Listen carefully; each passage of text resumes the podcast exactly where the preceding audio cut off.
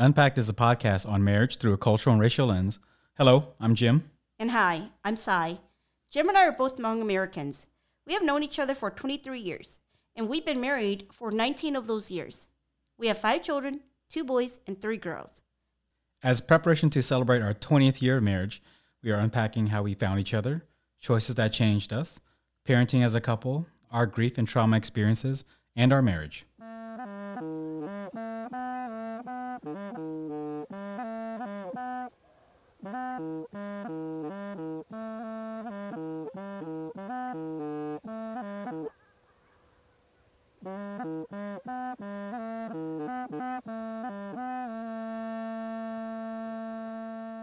So, before we get started, I just want to thank you for being here with me today.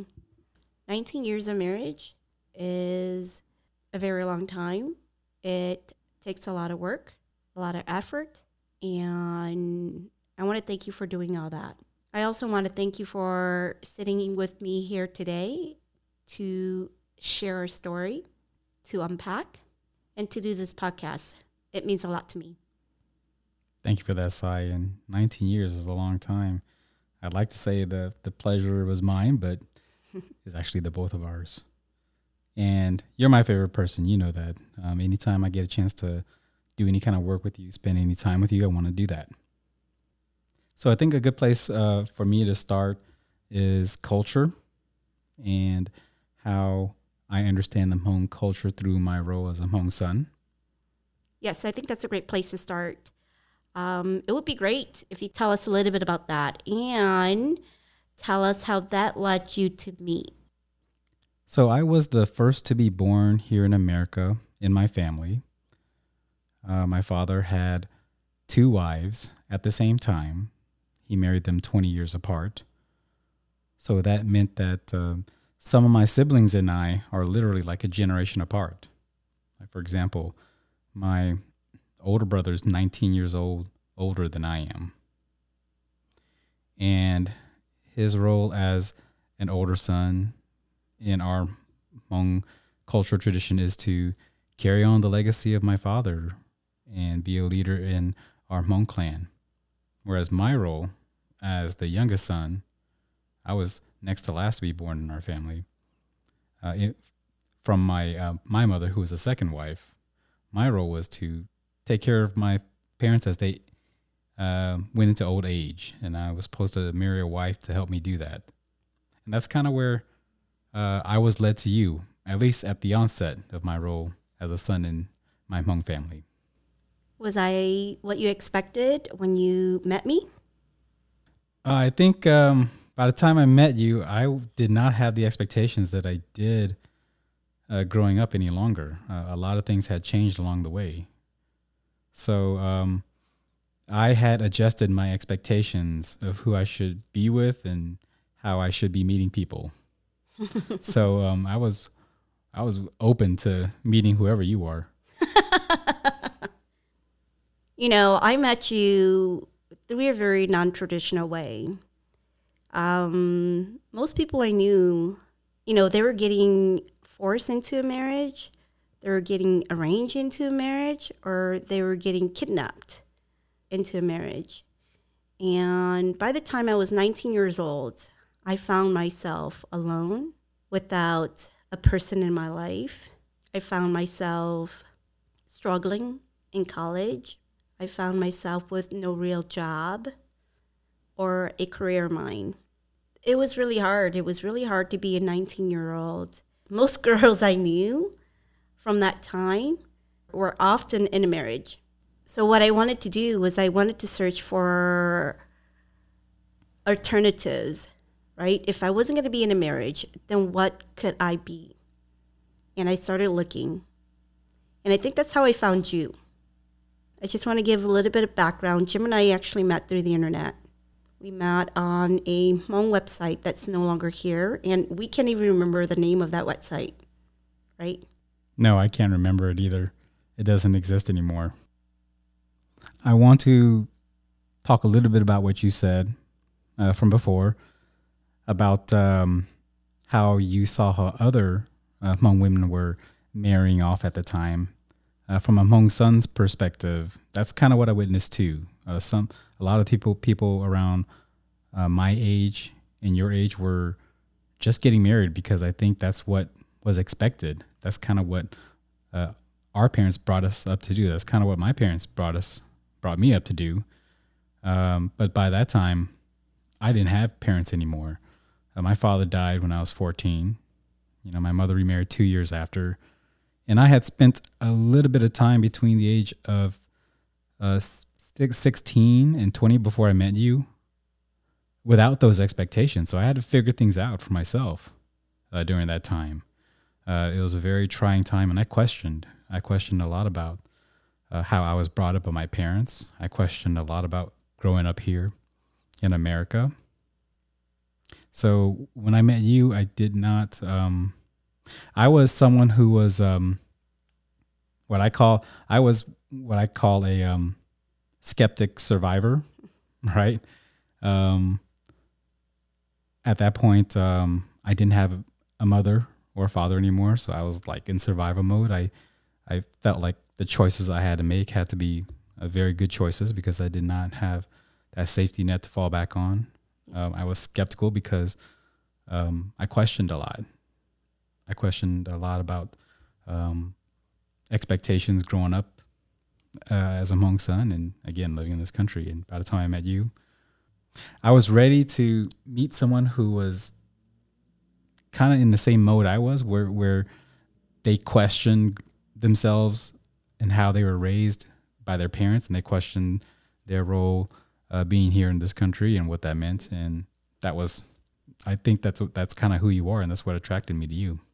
You know, I didn't start questioning myself until mm, probably in my mid teens, right? I grew up in a large family. I had a total of seven sisters and three brothers. I was one of the oldest one. Um, I was also one of the first to be born here in America.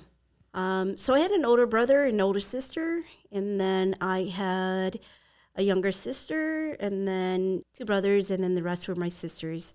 I was sort of fed with what you were fed with, right? To get married um, to a husband and then to care for his family. So that was what I was fed growing up, and that's what I believed in as well. You know, I didn't believe in dating, relationship. I believed in marriages. That I grew up and I jumped right into marriage. But when I got into my adolescence and suitors started coming around, I was not a choice of theirs simply because I was I was one of the smaller ones among my sisters, my two sisters, my older sister and my younger sister. So I was not favorable. I stood you know, I stood at four feet seven. I weighed around 100 pounds. And a lot of the feedbacks that I got was that I was too small, I couldn't bear children, and I couldn't do the heavy lifting or carrying if I was to be married. I think by the time I was 16, um, most of my cousins, most of the girlfriends that I had, they were already married off. And here I was just very lonely. I think um, by the time I met you, you said that you weren't the ideal uh, prototypical wife material. I don't think I was the prototypical um, husband material either. I I often wondered if anybody would want someone who doesn't have a mother and father because that's kind of what you bring into a marriage right? When you get married in the Hmong traditional mm-hmm. way, you bring your family to meet the other person's family.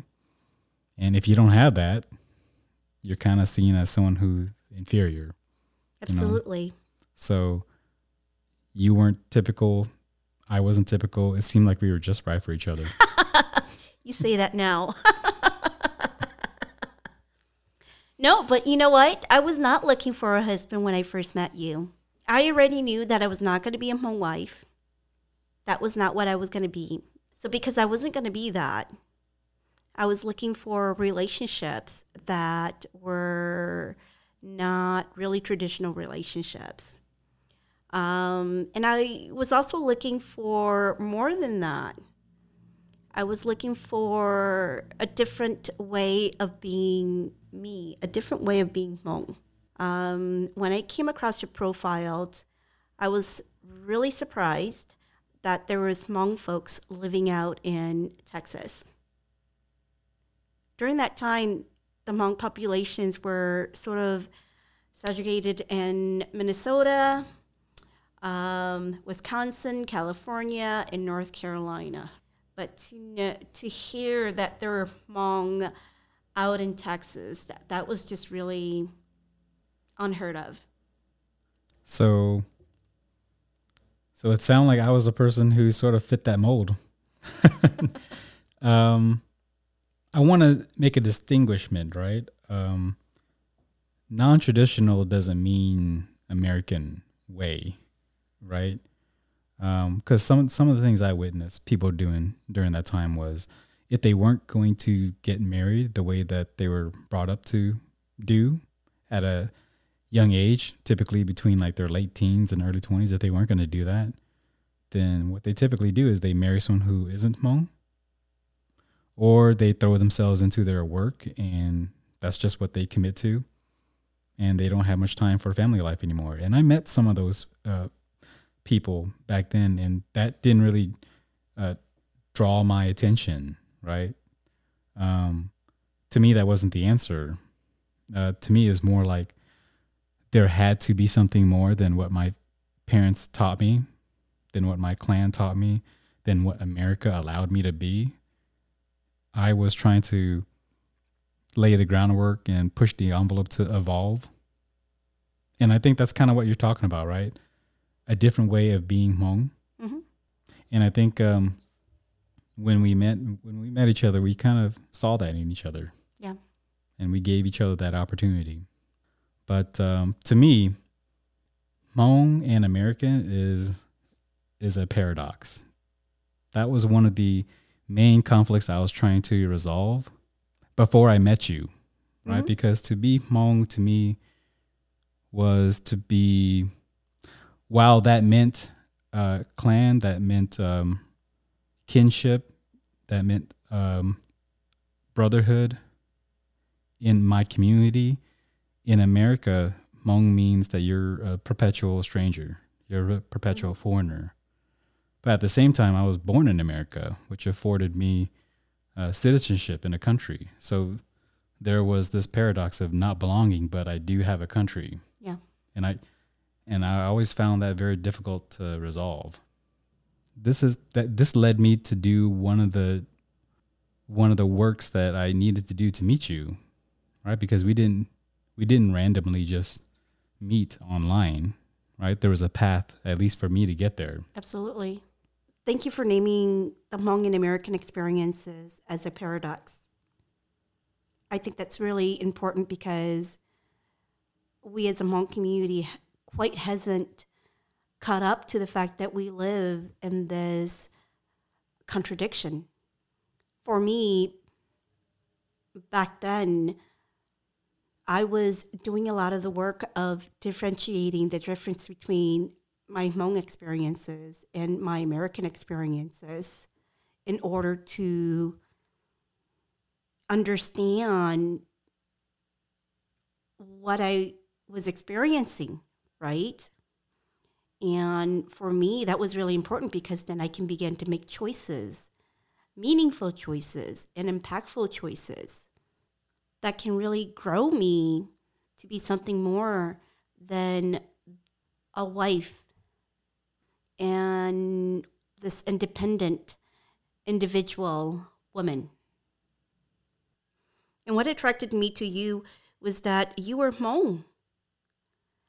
You were a son. You were a brother.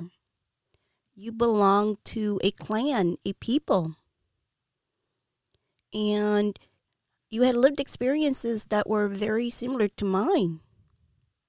And yet, you were isolated away from being home in Texas. You know, when I told my mother that you were coming to get me, she had told me that you were not a good choice for a husband. And she had explained that because you were an orphan and if I was to marry you, that my life would be really poor. She also said that because you had come from a household with more than two wives, that you were likely to take after your father and marry another wife. And that when you do, I was going to be alone in our marriage. So she really discouraged me from marrying you. I think I mentioned this before earlier in the podcast is that this is the atypical thing that I bring to a marriage, right? I bring I bring a diminished asset. I'm I'm not the typical um, Hmong husband, right? Um, so I do bring a lot of those challenges. You know. And tunjo in Hmong means you're an orphan, right? Which means that you don't necessarily belong. That no one, you have no cultural or no social capital that anybody could um, tie themselves to, right? To benefit themselves and to you.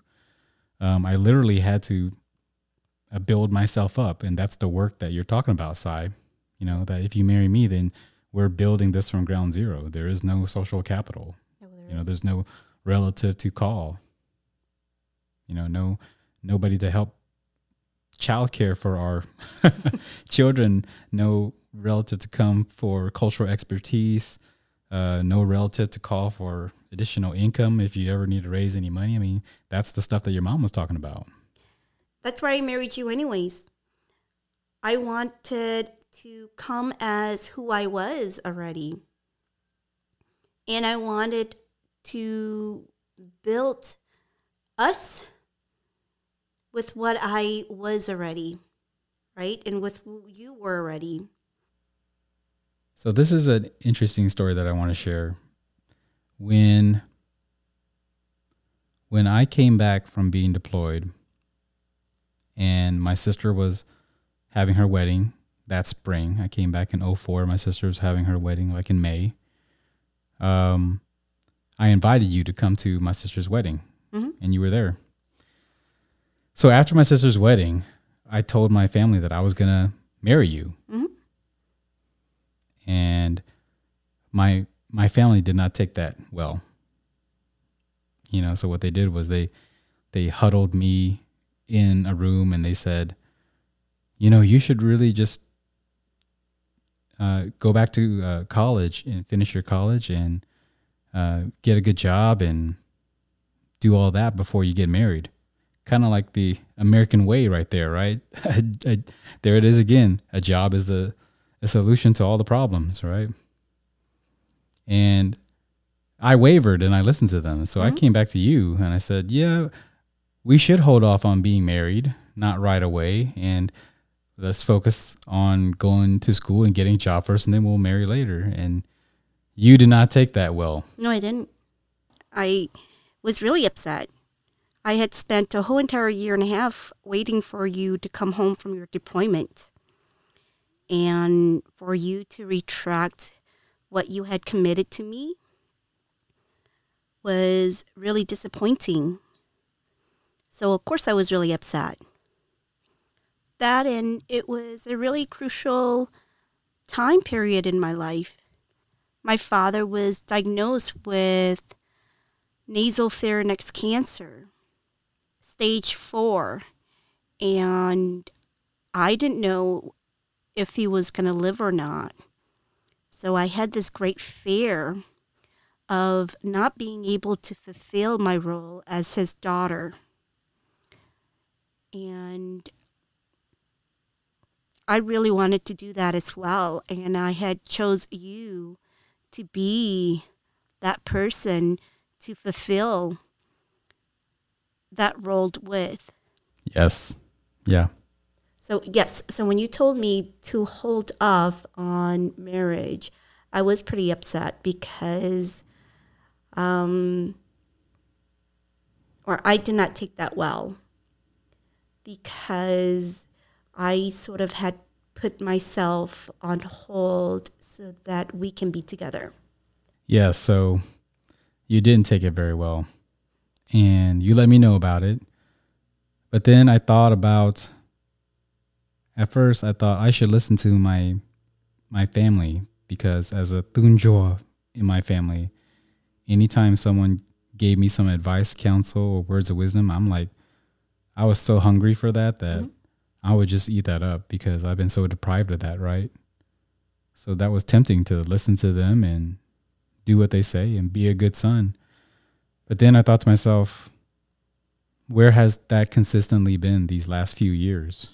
You know, after my father passed away and after um, my mother remarried, you know, when has my family consistently had my best interest and consistently given me this these types of counsel? You know, so I just came to the realization that my family is just not that reliable in terms of uh, life uh, coaching, uh, anything of that nature. And I went back to the source. I went back to the source of my struggle, you know, and I realized that my work right now is to is to build build a family, you know, and that's what I need to do. Um, I don't have parents to take care of any longer. You know, as the as the youngest son of my family, there is no mother and father to take care of in my old age. You know, I'm literally at a point where I I need to build my own family, and that's what I need to focus on. So, listening to my family, whom don't really exist anymore, I can't afford to do that. So that's why I turned my attention back to you, and I just said, "I'm going to get you. So let's get we're going to get married here." So this is leading us into choices, right? Would you say that that's one of your choices, life changing choices that you made for us? That's one of them. Uh, that's the, an individual choice that I made. You know, and thank you for asking that, uh, Sai, because that's one of the toughest things as a Hmong son to do is set boundaries with the family. Mm-hmm right? Oftentimes, Hmong sons just do what the family says because that's kind of where the loyalty is. And you may not have that kind of loyalty to your wife, right? But um, that was an important individual decision that I made, setting boundaries with my family, saying that this is what I'm going to do.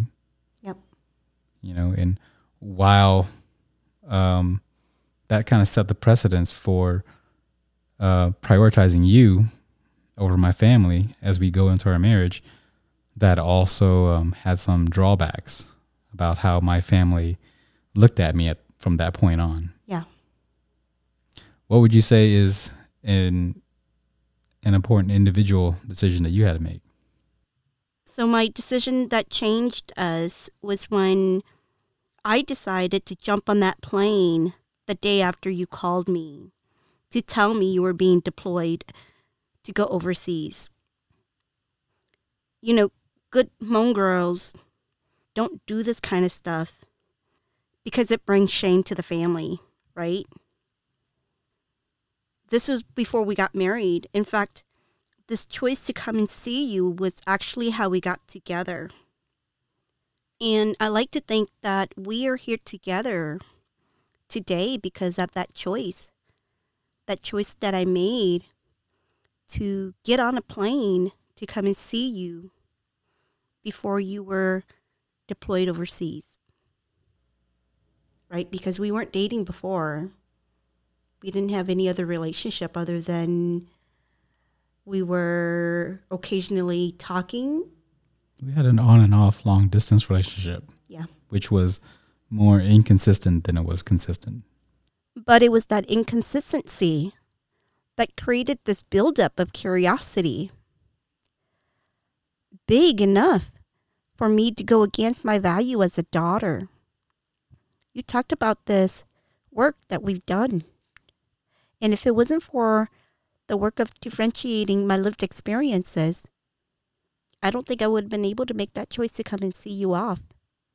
But because I've done that work, that choice of coming to see you was a very simple choice. Yes, and I when you made that choice, I knew exactly what it was when you did it because you weren't the only person I called. Because uh, the Army doesn't give me very much notice when it's deploying me. I literally got my orders, and two weeks later, I was going to deploy. Two weeks later, I thought it was three days later. Um, it was, it was about ten days. Okay. Ten days. Um, but that's the, that's still not a lot of time. No. Um, I had to transition from civilian life to military life in two weeks. That's that's not a lot of time at all. Um, so I was calling everybody up, everybody who would worry if I was gone for a long time and they didn't see me, basically, because that's what would happen. Because I would be going to um, Iraq or Kuwait. Um, so you were one of those persons, and I called a lot of people, and some people called me back, wished me well, you know, said that I was um, brave and courageous for doing what I do, and they support me. But you, Sai, were the only one who actually came to visit me. You know, and for someone who has been left by their mother, someone who did not have their father, I was not spoiled with people in my life. Mhm. You know, so when you took the time out of your life to do what you did, that meant a lot to me. Because up to that point, four years living as a Thunjo, nobody does that for me. Yeah. I mean, if anything, people would say, "Good, you're out of my life." That's the life of a Thunjo. But um, you, yeah, you came to see me off, and I think you're right. That did change the trajectory of our relationship. So let's talk about some choices we made as a couple. Right? Mm-hmm. I think the first thing that I want to talk about is that when we first got married, later on that year, the same year I came back in um, 04, we lived with my brother in Texas, Mhm. you know, and we didn't live with him long, just a few months before we got our own place. But after living in our own place for a while, I can't say for you, but I knew that we didn't really have a future in Texas, Mhm. right? Because if we were to have kids, I didn't want to raise them there. Mm-hmm. And I want to say that one of the first critical important, important choices we made as a couple was to move from Texas to St. Paul. I think that's another choice that really changed um, how we were as a couple. Absolutely. And I really appreciated that choice, right? So I grew up in a large family, in a large community of Hmong folks, right? And to move away from that to Texas, where it was very isolating, where there wasn't a lot of Hmong folks um, living out there, um, that was really difficult for me um, to sort of navigate around. And so when um, you came to me and we decided to move to to um, move from Texas back to Minnesota, right? That was That was a relationship altering. that was that Right. was relationship altering. because because there were models for for me at least there were models for families young couples raising families in Texas and I saw that with my brother I saw that with some of my um, uncles who lived there Mhm. I saw that with my sister and her husband and that just that just wasn't what I was going to do um it, it was hard it was hard we wouldn't have childcare No. you know, not like we had a whole lot here in St. Paul, but we had even less down there. And just the whole, I, I think uh, St. Paul is just a different neighborhood than from, um, where do we live? We lived in um, Plano, right? Yeah, we did. Plano, Texas, which is a suburb of Dallas. Two different neighborhoods. Um, Very different. we would have lived totally different lives had we stayed in Texas. Yep, absolutely. I would say the other choice that we made together was the choice to come home to be with our kids. That really was another life altering decision that we made. because I think before I had a full time job and it's like we were living two different lives, two different schedules, right? Yes, and um, by that time we had had our two boys, and I was pregnant with, you know, our third child, and she was coming, and then right after her we had our fourth child. Right, so we had Ty, who was four, and then Dua, who's the youngest, who was like a newborn. Yes. And Right. then you had Thea and Gia in between. Yeah, so I think uh, when when it was just Thea and Ty, we we struggled, but we managed. We Right. did because we had my sisters uh, helping and supporting us with the and Ty.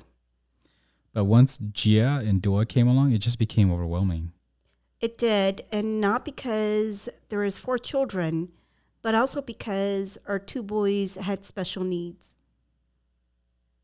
So by the time Gia and Dua came along, I was really thinking about shifting, right? Some thinking about somehow shifting to either a job where I could be more flexible and be at home or to no job at all. Yeah. And by the time Dua was born, um, I literally decided to transition from not working full time to coming home. But there was a plan, right? Yeah. Because I had served in the military, I was allowed uh, some benefits to go back to school. And the VA actually paid me to go back to school. I don't know what, I forget what they called it Housing allowance. housing allowance. There you go.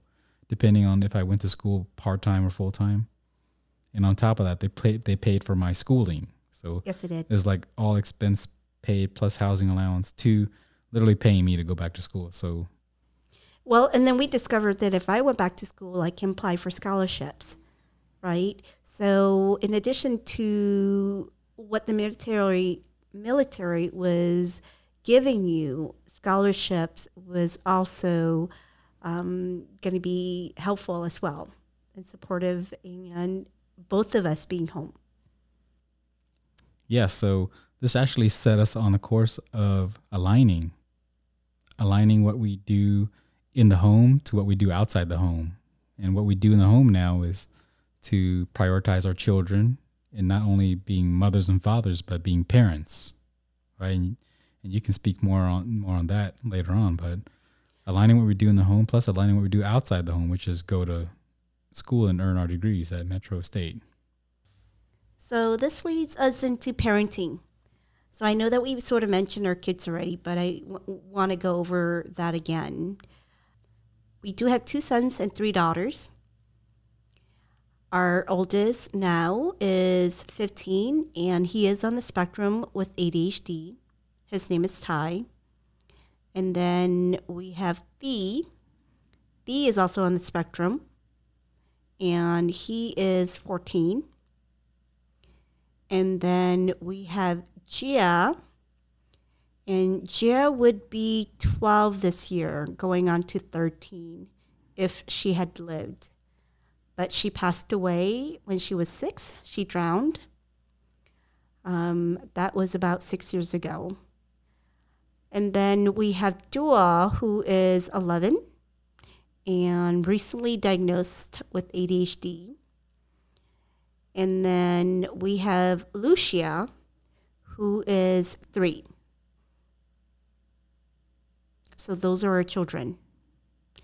And I've been home for almost 13 years, caring for them, parenting them, while you have been home for the last 10 years.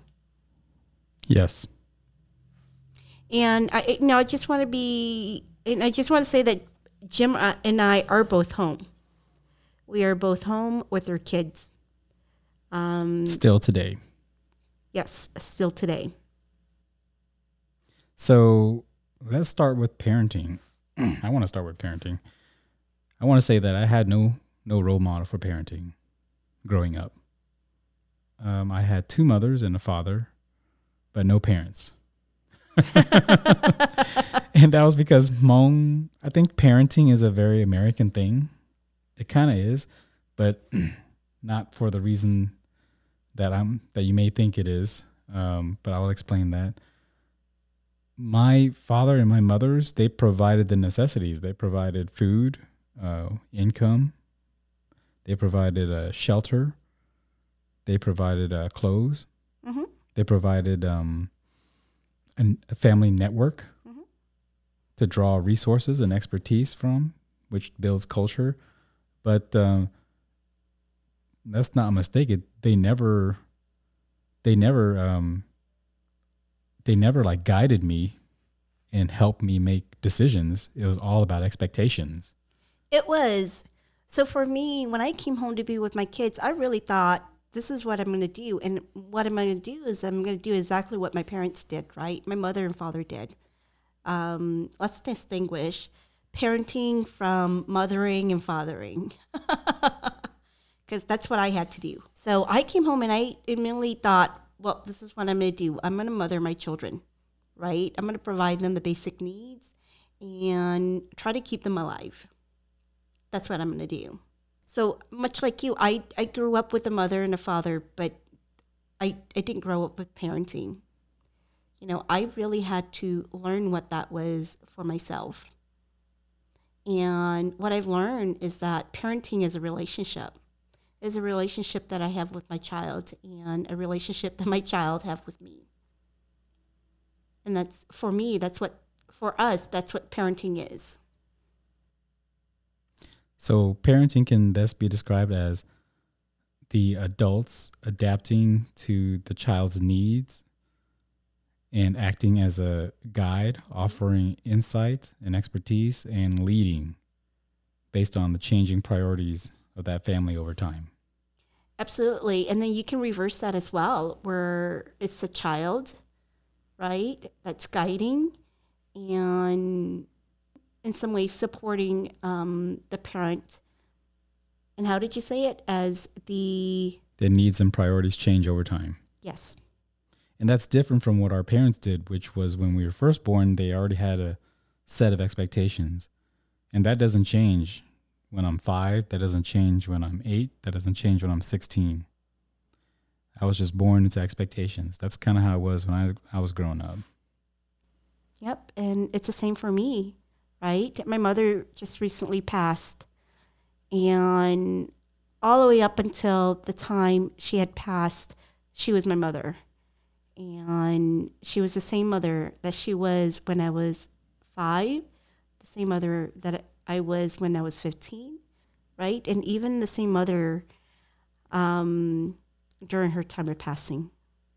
But I, but I want to explain a little bit about our parents. Our parents never had to deal with this large system of caring for a, a child, right? They didn't have to deal with the medical system, the Educational, educational system. system, the political system, the economic systems. They never had to deal with any of that stuff. So they, I suppose, they didn't have a need to become parents. But that's what Sai and I needed to do Yeah. for our children. And I think that's kind of where parenting becomes something that's more American and necessary for this country. That itself was a choice, right? Becoming parents and parenting was a choice that we both made to ensure that our children can succeed in who they are. And we continue to make those decisions today as our kids become young little kids to teenagers, Mhm. right? I mean, the priorities shift over time. And that's evident with our teenager right now. And his needs are not the same from when he was seven or eight years old. No. What I liked about uh, this part of our life is that we did this together Mhm. you know and um i think we set the precedence for this a long time ago even before we had kids do you remember when we worked at um capital one together Yes. That was a long time ago. yeah so even before we were married we worked at the same company in texas and you know when i look back in our life and i reflect on it there were different points and different times where we did this you know Mhm. we worked together back then when we first when we came to When we Minnesota? moved to Minnesota. Yeah, when we moved to Minnesota, we would uh, do different projects at in progress together, right? Yep. And when I came home from my full time job, we did a lot of volunteer work at um, our kids' public school Together. That's what together. we did. Together, yeah. So, and and then when we went to school at Metro, we did a lot of that work together. We did. we were in the same class together. We did have some classes together. Yeah. So um, this has been a pattern for us, and we're no stranger to doing this together, and that's what I like about our relationship. I know that's what I love about us as well. And I love learning with you. But not everything that we've done together has been as easy as making choices, such as to move to Minnesota or to come home and raise our children together. There has been a lot of grief and trauma that we've experienced before our marriage that we brought with us into our marriage. There is pain that we've inflicted on each other in our marriage. There's grief and trauma that we've experienced together. Before we jump into this next part, I just want to take a moment to breathe. Because it's going to be really painful to get through. And there is no other way to get around it but to identify the pain and to be immersed in it. So, if you're okay with starting out with the grief and trauma that we brought into our marriage, we can do that. Uh, for me, um, for me, I mentioned before that I'm a tunjoa, but no one's born that way. I think uh, most people become that way. I think all people become that way. And to me, that's the grief that I bring into our marriage. It's like these set of expectations that never came to fruition. And yet, there are still people in my family that see that, see me as that way. Mhm. Right. And I'll explain that more. So again, I, I, I said earlier that I was brought up to to care for my parents as they went into old age. You know, that was my role as a son.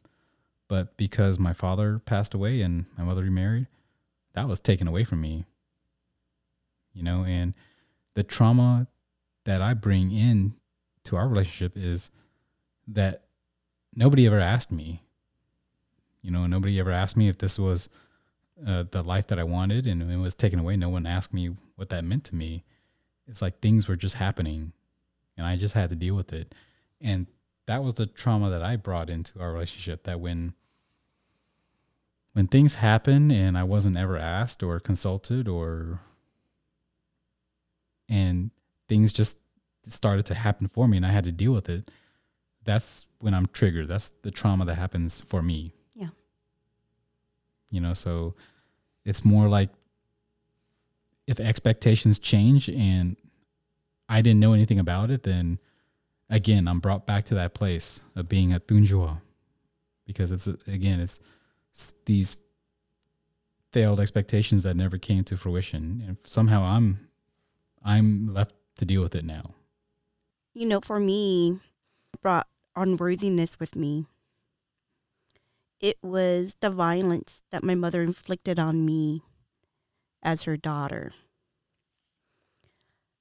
For the longest time, I didn't know that this is what I was carrying with me because I've never had any other relationship outside of my family. So I thought what I was carrying with me was just something that was normal. Right? So when I married you and things that you would do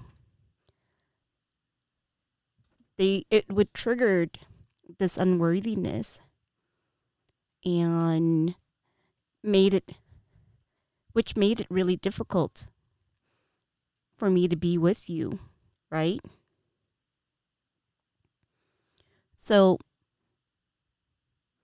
I had to do a lot of work to figure out what this unworthiness was. And came to understand that this was my mother's trauma.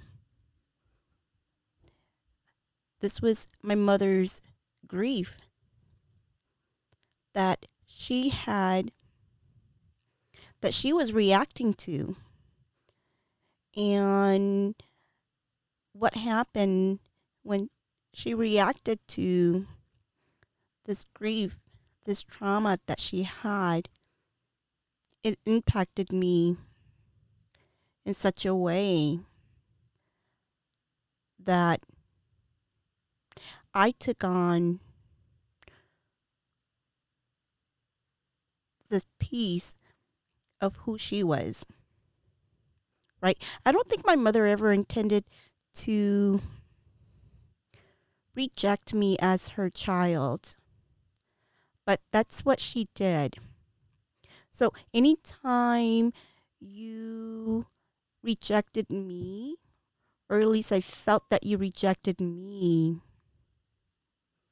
I was triggered, right? This unworthiness was triggered, and it made it really difficult to be with you.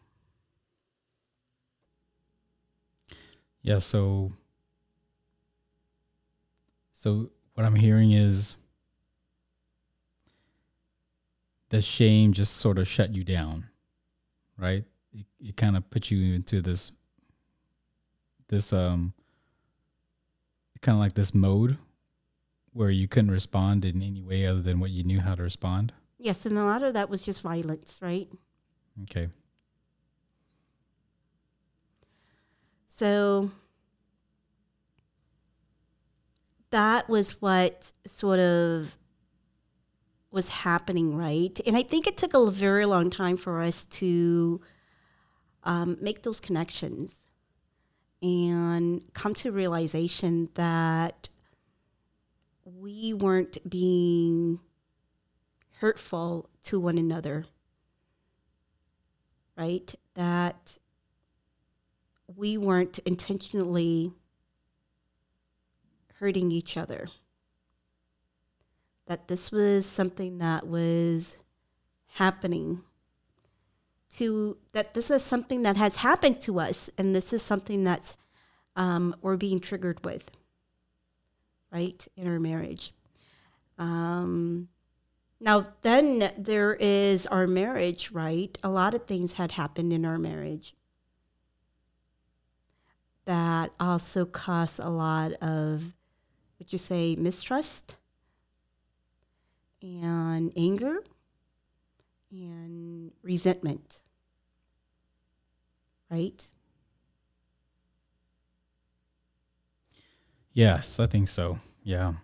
And that's that's something that the both of us have recognized and we're trying to identify and we are currently working on that, right? Yes, I think so. We're we're trying to work through that. But um you know, for the sake of this podcast, I don't want to go into any specific details. Not quite yet. Yeah. Yeah, yeah. Um, and then and then there's something that we both experience that we could have never imagined. Right? I think we mentioned this, or at least I mentioned this earlier on, that the both of us lost a daughter. Yeah, Gia deserves her own sort of category in this podcast. Um, I want to say that for there to be trauma, for there to be uh, grief, there had to have been some joy beforehand. Otherwise, if things were bad before, why would you miss it when it's gone? Yeah. Right? And that goes for the same trauma that we bring into um, our marriage, right? there was moments of joy and warmth and love with my parents, and I'm pretty sure there was with you, with mm-hmm. your mother and father. It wasn't all bad because if it was all bad, you wouldn't miss it when it's gone. Like you just wouldn't. But talking about Gia, um, her death uh, hurt. It did. And it hurt even more because of how much joy she brought to our family. And I want to say this about Gia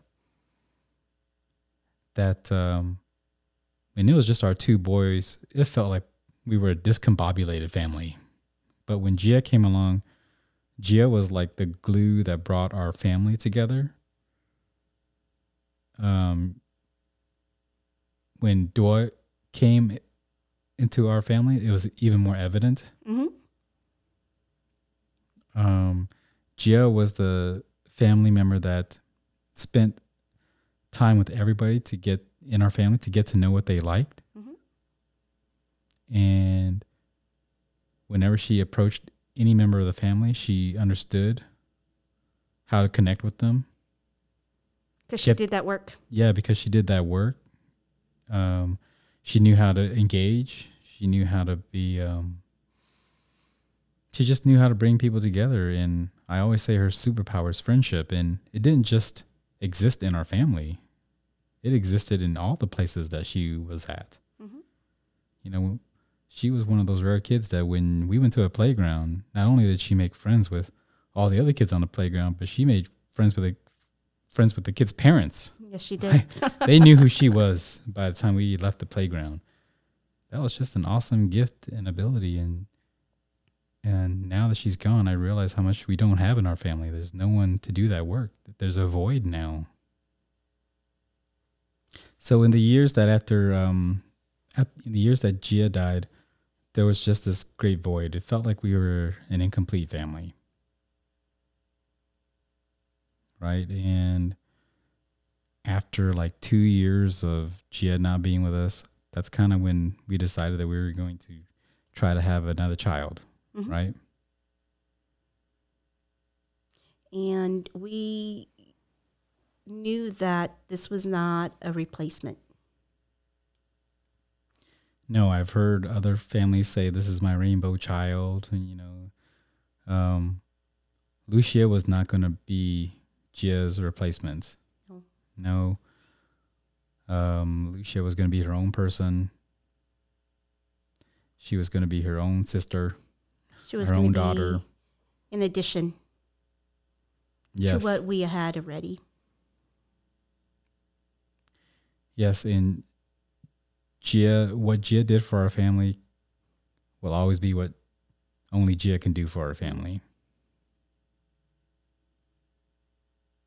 But um, I can say a little bit from my perspective as a father. When when Lucia was born, um, it was difficult going through the steps again, raising a, a child, raising a baby. You know, when at, in the two years after Gia died, I would still take my kids to the playground because they were still little enough.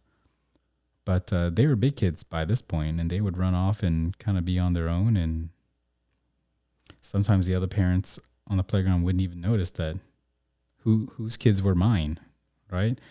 But when Lucia was born, and I started taking her to the playground with some of the other kids, some of the other adults on the playground would acknowledge uh, Lucia as a baby. And they were like, "Oh, how old's the baby?" and everything like that. And stuff like that would be difficult for me, you know, because in my mind, I'm like, "Here I go again Yep. with another child," knowing that uh, Gia had died not too long ago.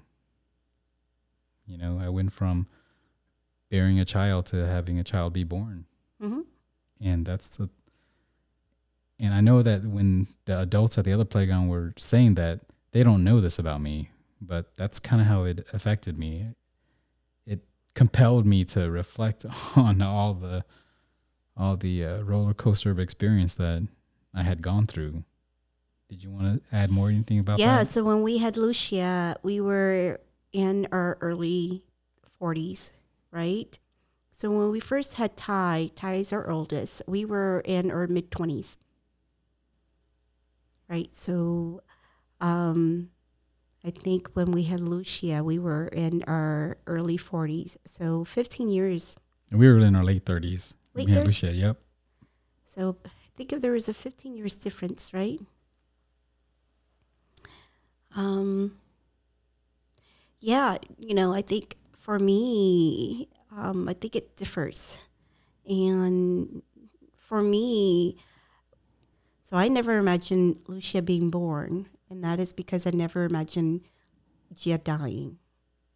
And that's what made it really difficult for me, right?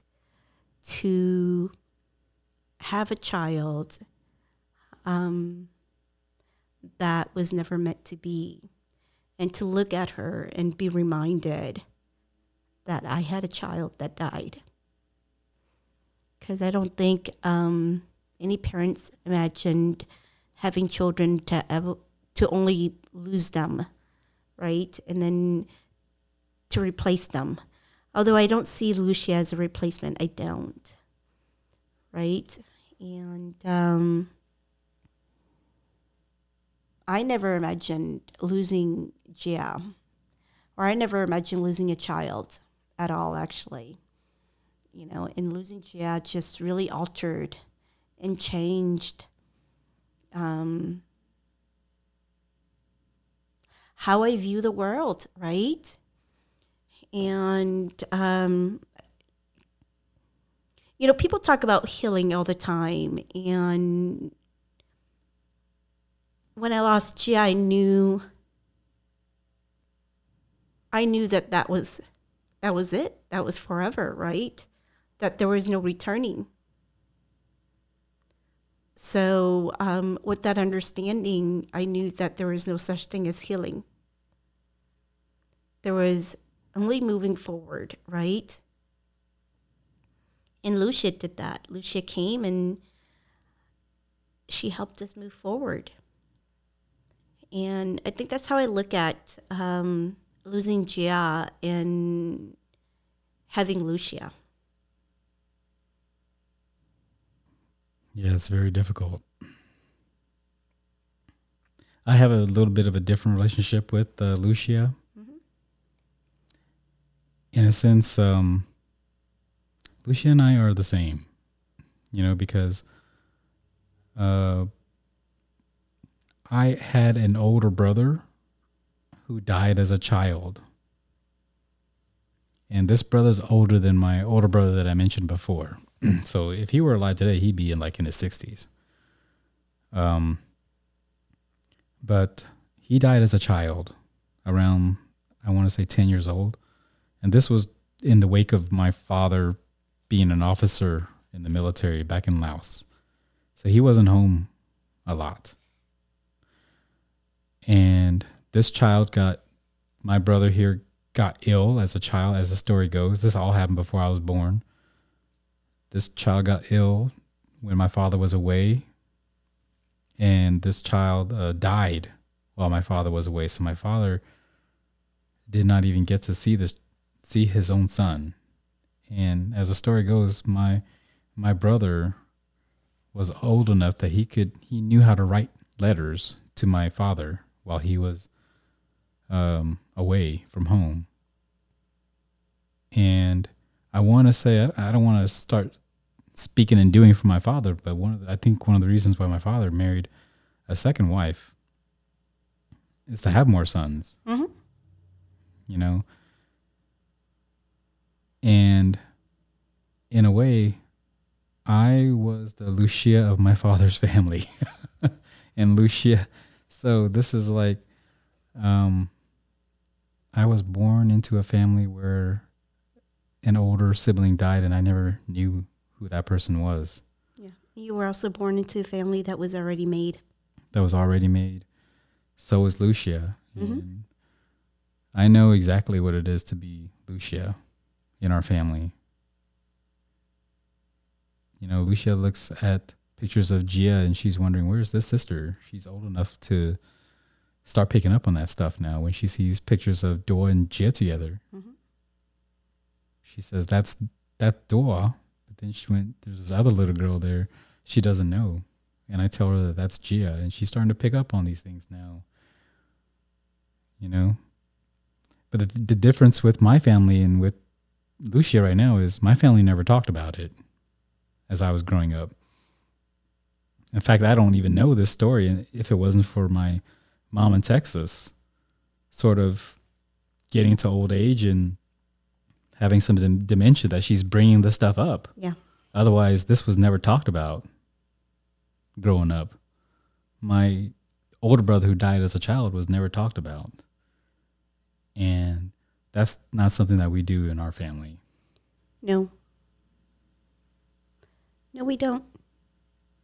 We try to talk about as well as painful as it is. We try to talk about it and we try to get through it. There's no other way but to really just face the pain. And I think that goes back to what you say about healing. And you and I are kind of on the same page about healing, especially healing as we kind of understand it here in mainstream America, as if it's something that you can return to the place you were before the pain. Because I think that's what they mean by healing here in America. Um, but in my experience, such a place doesn't exist. No, it doesn't. You can't return to a place that was imagined. No, you can't. And just death reminds me every day that there is no such place.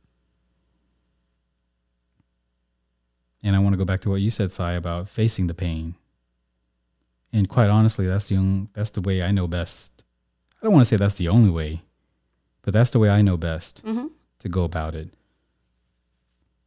Well, uh, for example, being the son of my father and being the youngest, having expectations before me, but not, but having those expectations not come to fruition, doesn't mean I stop being that son, that I ceased to be that person that I was born to be. I still am that son. Mm-hmm. you know so one of the reasons one one of the ways that I confront that at least with my father facing the pain is to walk in his footsteps right that's one of the reasons why I joined the military to begin with, because my father was in the military you know and even though he's not here to support me and where I am in my family right now when I because I did the things I did, I sort of understand him better. Right? Having served, being away from the, your family, having to come back and commit to your community. Yep. And same thing with my mother. My mother left. Uh, my mother left uh, our family two years after my father died when I was 16. Uh, that's very hurtful to me you know, because that's that's different from my father who died and wasn't really his choice. My mom decided to leave and go have a better life with another family, basically. And that kind of left me dealing with the aftermath of not having a father and a mother. It goes back to my trauma that I mentioned earlier. Mm-hmm. And now, as I have my own family, when things get difficult, that's that's not what I want to do. When I say face the pain, um, I, I suppose different from my mother, where she left and escaped the challenges that she had committed herself to. I don't do those things. Yeah. I stay and I be in some of these uncomfortable spaces because it's not comfortable sometimes.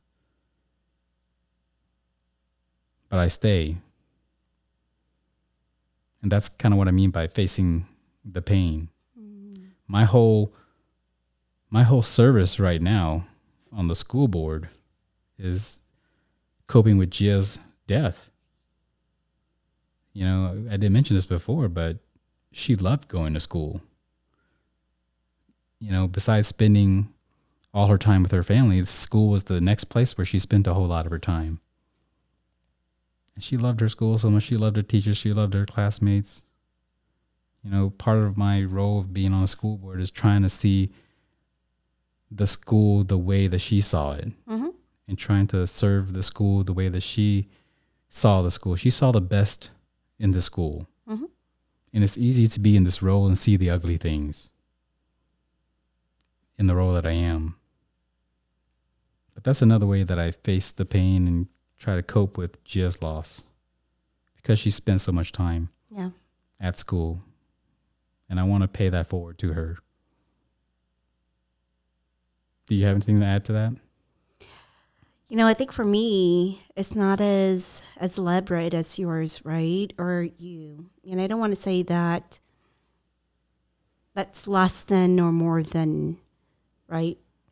Um, but I do want to say that for me, um, it's really about identifying and recognizing, right? Um, before there was no facing the pain because there was no understanding what this pain was. And for me, now the work is really to recognize and identify and sit in that, right? To recognize that this is what's happening and to identify that this is what's showing up and to say, okay, right? It's um, it's really painful, but I'm going to sit in it, and I think that's for me. That's that's how I face it.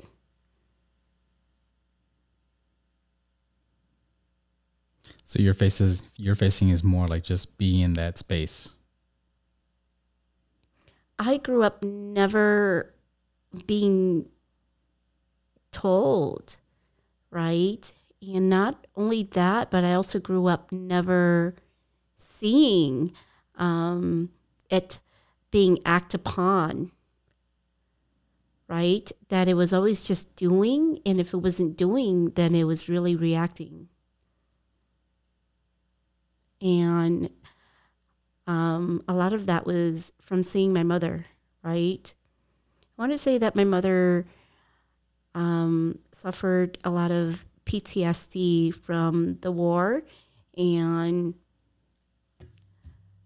my mother had lost three daughters before fleeing to Thailand. And through that, you know, um, through all that, well, there was a lot of trauma that was never really recognized and identified, right? And so what happened was that there was a lot of just reacting, not necessarily appropriate responding, right? And um, that also caused her to sink into these depressive moods, you know, and then um, when it got really bad, then I wouldn't say that I got the most of it right, but I think it impacted my siblings and I differently based on, you know, um, our age, our roles, our gender, our temperament, right? Um, our relation with our mother. Um, facing really is um, recognizing and being able to identify what's showing up. Right? So um, I go back to recognizing that when I'm being rejected or denied or dismissed, right, that unworthiness shows up when I'm being shamed, right? That unworthiness shows up.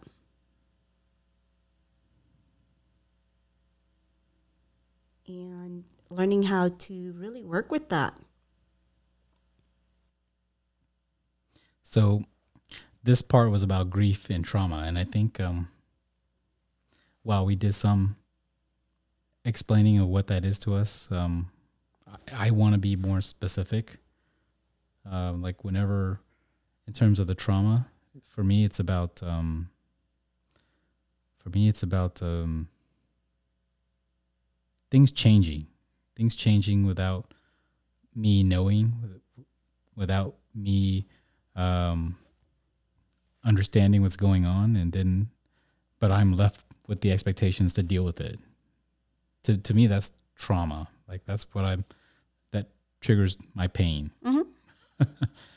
you know, and grief grief is kind of what I described with um with Gia and serving in the on the school board and the work that I do right now. Right, grief is an understanding that um, Gia ha- held a certain space in my life. She still does, even though she is not alive anymore. And that space is living through my work. You know, that, that space is who Gia is to me is living through that work. And Mm-hmm. that's to me that's grief. So for me, my lived experiences with trauma has been complexed. Right? So I understand that what I have isn't necessarily mine, right? So I understand that trauma is a re experience, but a lot of the trauma that I have isn't quite mine. So I've shared that some of the trauma that my mother had was inflicted onto me, right? And through that process, I was traumatized myself. I was impacted in such a way with how how my mother was reacting with her trauma. So for me it is a re-experience, but it's a re-experience of another experience. I don't know if that's making any sense, right? But for me, trauma is an experience that stunts you, right? And what I found is that I am stuck in this place. And when I re experience something similar to what had put me in this place in the first place, right? That I get even more overwhelmed. I get even more stuck, right? So for grief, for me, grief is grief has two parts. Grief is an emotional response to the losses that I experience. And then there's the mourning piece. The mourning piece is the action, right? To that experience of losing. So, um, a good example is, you know, when my mother died, I cried because I was so overwhelmed with sadness that I had to physically release, right, some of that um, out of my body. So for me, I I think I am still learning what trauma is, trying to figure out what those triggers are and what it triggers. What what comes up? And yeah. I think I'm still grieving over Gia. I haven't quite mourned for her yet. Right? And I think a lot of that has to do with just the trauma that I've had in my life where I can't pull myself quite yet out of it um, to start acting and responding um, to some of those experiences. Gotcha.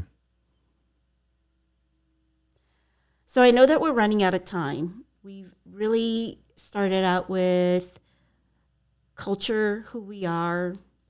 We went into choices, right? Choices that really impacted um, us individually and us as a couple.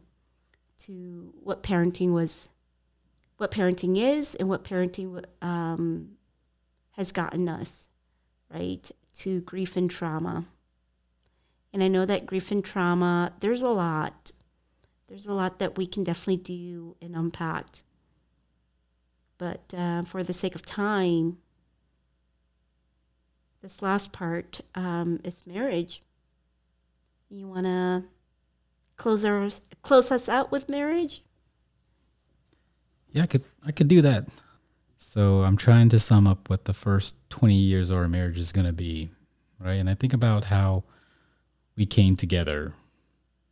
And I think about who was there when we came together. And um, as I reflect on it now, who was around when we came together isn't necessarily around right now. Like your mother and your father has passed away. Yeah. A lot of my family members have passed away. This is 20 years now, right? Mm-hmm. Some of the people who were there at our wedding, we may have just grown distance from, you know, because relationships change over time. The conditions that brought us together has changed, right? Like we can't rely on the same conditions that existed back then to keep us together right now. You know, so the first 20 years of our marriage was really to if I were to describe it and I would say it would be to to answer answer the work of the people and all the conditions that brought us together. That's kind of what our first 20 years was, was right? To like pay homage to the people who uh, brought us together, to respect them by having relationships with them for as So- long as we could. So in a Hmong wedding, you make um, commitments, right, to honor each other's family. That's pretty much our first 20 years of marriage, right? In different ways, we've done that Mhm. As a son-in-law, I've honored your side of the family as, um, Daughter-in-law, I've yes, you, done that work. yep, we both done that work. Um, we've done that work through having a relationship with our in-laws. We've done that work with raising our kids, making sure that our kids have relationships with them. You know, and that extends out to some of our friends Mm-hmm. that were with us at that time, not just family Mm-hmm. right? And we've, to the best of our ability, we've sort of went as as far as we could with the work that we had at the time. Me with the military, and you with your organization, right? Those those um those organization has grown with us throughout our our years, and yeah, if I were to sum sum sum up our twenty years, it's about did we do the work of honoring the people and the conditions that bring us together? And after twenty years, I'd say yes, we've done most of that. What would you say? I would say the same as well. Yes, we've done the work of honoring that. But at the same time, we can't rely on those to keep us together, you know? And the conditions that sort of allowed us to come together, we can't rely on those same conditions anymore. So our next 20 years, I feel like it, of marriage, it really is about um, forging new relationships, creating new conditions. So I just want to clarify that both Jim and I did not have an American wedding. We did not walk down the aisle. We did not um, come to the altar together. We did not say um, I do say, uh, vows and Yeah, I do's.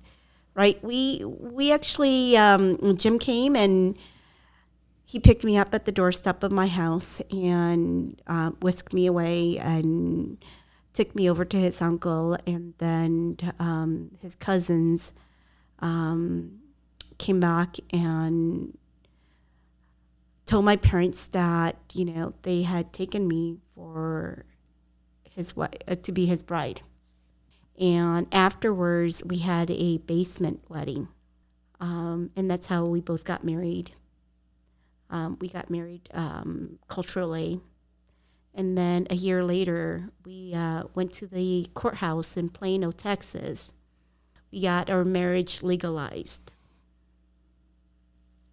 We um, we honor we respected um, that cultural um, process of um, making us husbands and wife, um, bringing our families together. Um, and we um, work really hard um, to stay together to honor that process. Um, but like you said, you know, 20 years, almost 20 years have passed, and a lot of those people are no longer around. You know, those conditions that um, brought us together. Um, And I think that's a good place to to end this podcast, right? yeah. To ask ourselves those questions and work together to figure out what kind of work we need to do. And I see us doing this work in the mountains of Montana. We haven't even been to Montana yet. I know. yep. Interestingly, Montana is where the first Hmong settlement came to the United States. Maybe that's why I envision us there.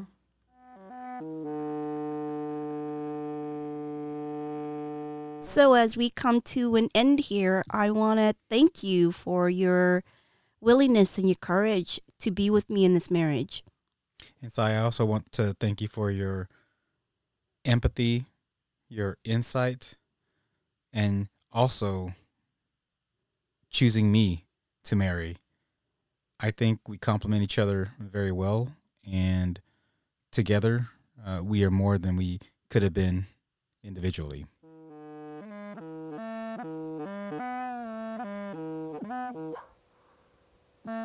Unpacked was written and produced by Sai Tao and Jim Vu and recorded at In Progress, a nonprofit arts group housed in the North End neighborhood of St. Paul as a part of Sound Stories.